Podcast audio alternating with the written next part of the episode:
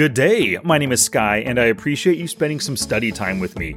I'm here to help you make money in online poker by teaching you key strategies and getting you to take action. I'm excited about today's episode because one of the things I do a ton as a coach is to help my students plug their leaks. Now, generally, this is strategies that they do in-game that is causing all their losses. But in this episode, I want to hit you with the eight poker lifestyle habits, not necessarily play strategies that are losing you money.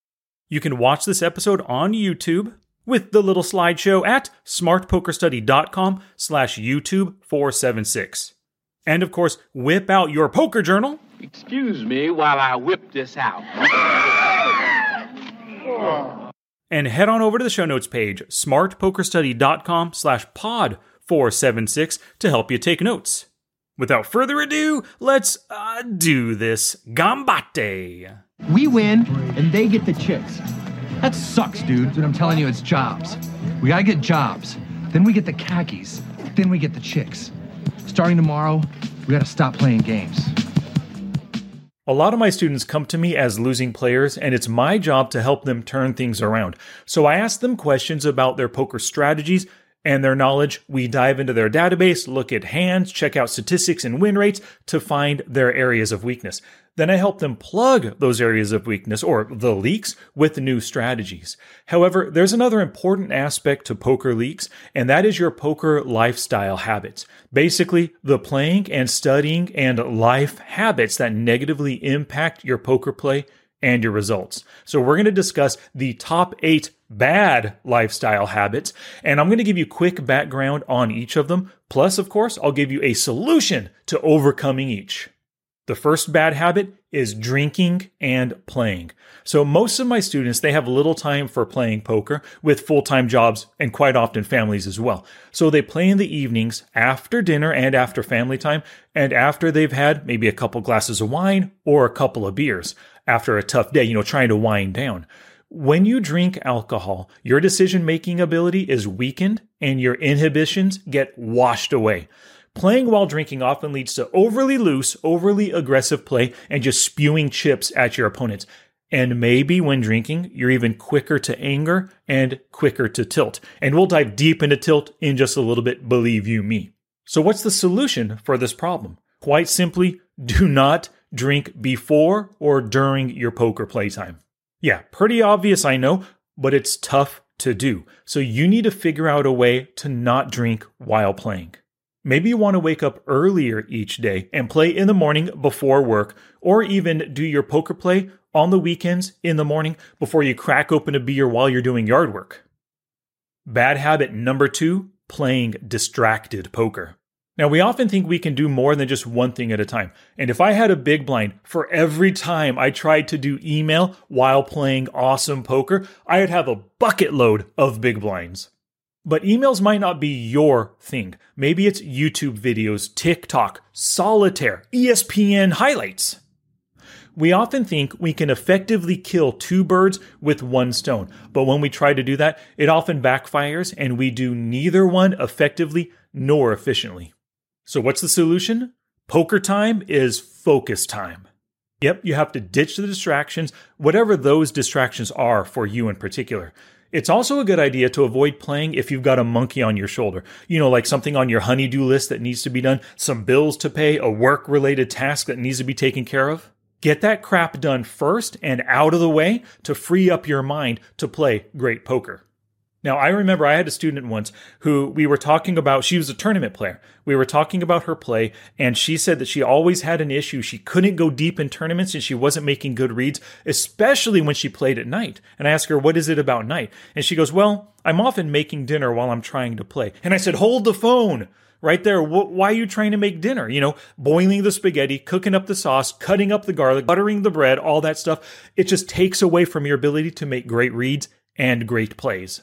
When I pointed the, that truth out to her, she knew right away, yeah, I guess you're right. I guess I shouldn't play and try to cook dinner at the same time. But she just kind of didn't want to accept that truth. She wanted to do multiple things at a time and get great results. But we just can't do it. You have to ditch the distractions. Now, this is the perfect time to let you in on a little secret.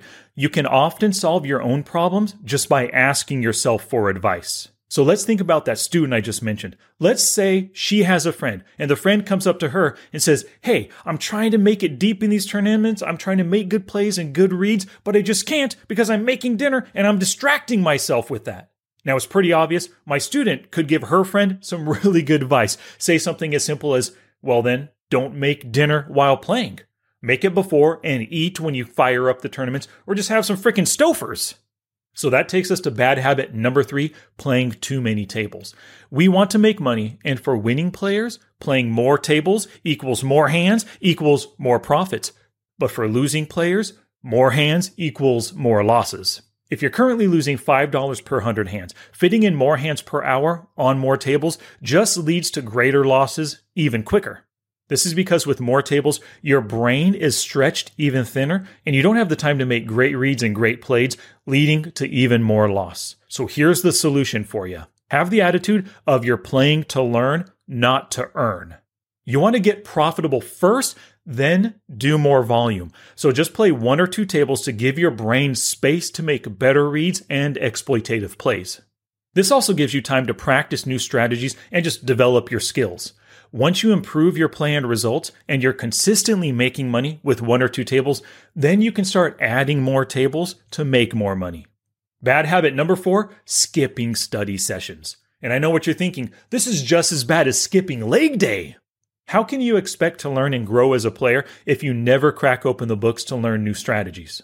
You might think you know enough to profit without studying, but you're missing out on insights from others who have a different perspective, and they can add their lessons learned into your game. Now, here's the simple solution for this.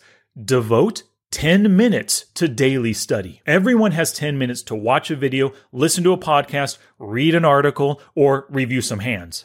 The great thing about building a habit of ten minutes of daily study is that it often turns into more. You get started studying, you learn something new within just a few minutes, and it spurs you on to extend that study session to try to learn even more things.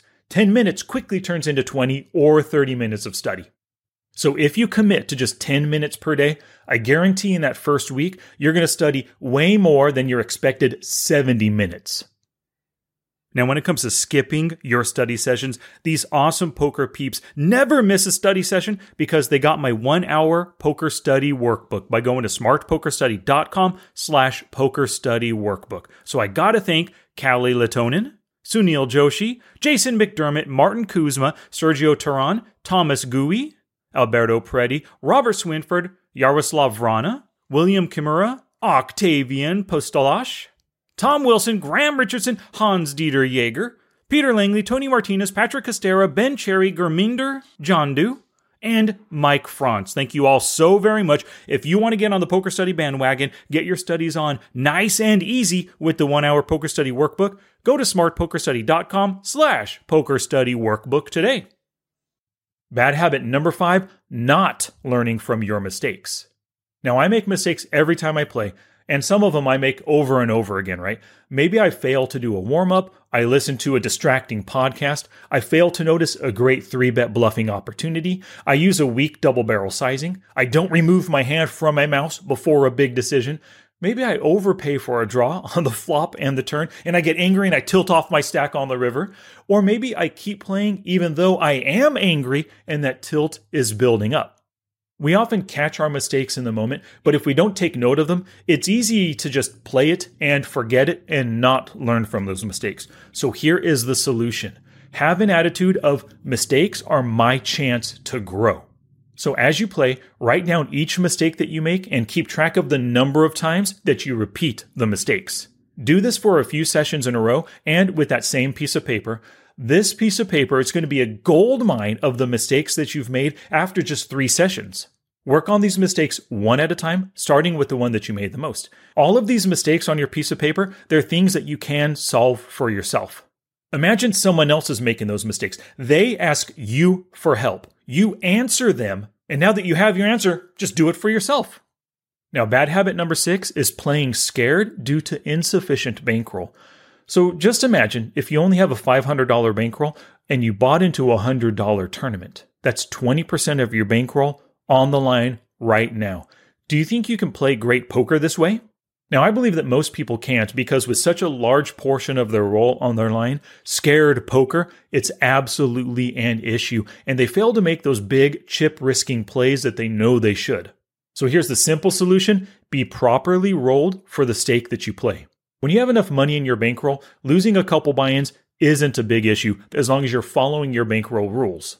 Of course, it still feels bad when you lose some money, when you lose a tournament, lose a few buy-ins and cash games, but you're better able to handle the stress of losses and stay calm and collected during downswings with a proper bankroll. So I recommend for cash game players, you want at least forty buy-ins in your bankroll, and for tournament players, at least one hundred buy-ins.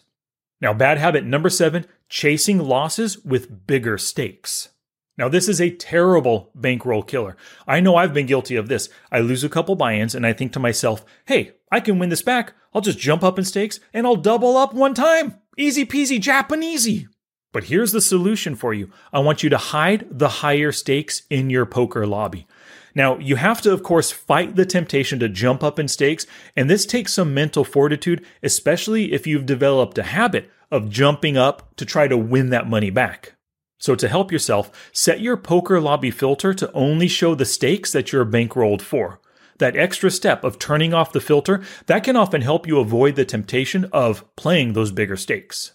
And the final bad habit, tilting away chips. Now this is number eight on the list, but it's actually the number one cause of poker loss. I have it at the end of this list because the prior seven causes all helped to build the anger, build the frustration, build the tilt to the point where you lose control and even more money. So here's the solution. Make a commitment to improving your mental game.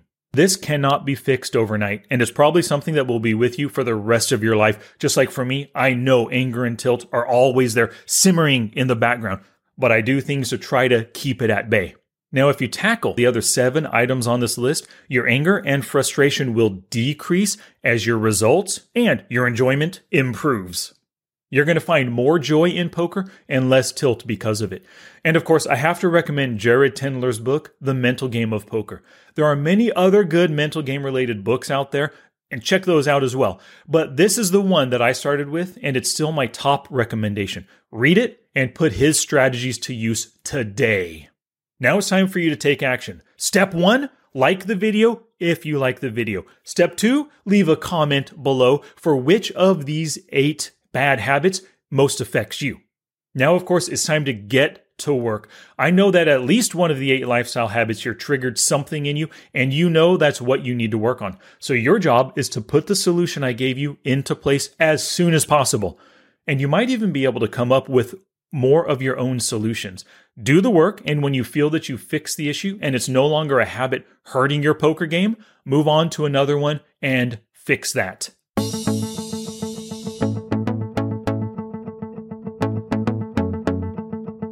Thank you so much for listening and learning with Smart Poker Study. Go to the show notes page to kick your studies up a notch at smart poker study dot com slash pod four seven six. You can watch the video for today's episode there, copy and paste the show notes for your own notes, and sign up for the How to Win Online Poker Workshop in the sidebar. Plus, you can find out more about the one-hour poker study workbook on that page. And until next time, take action both on and off the felt to become the player that you want to be.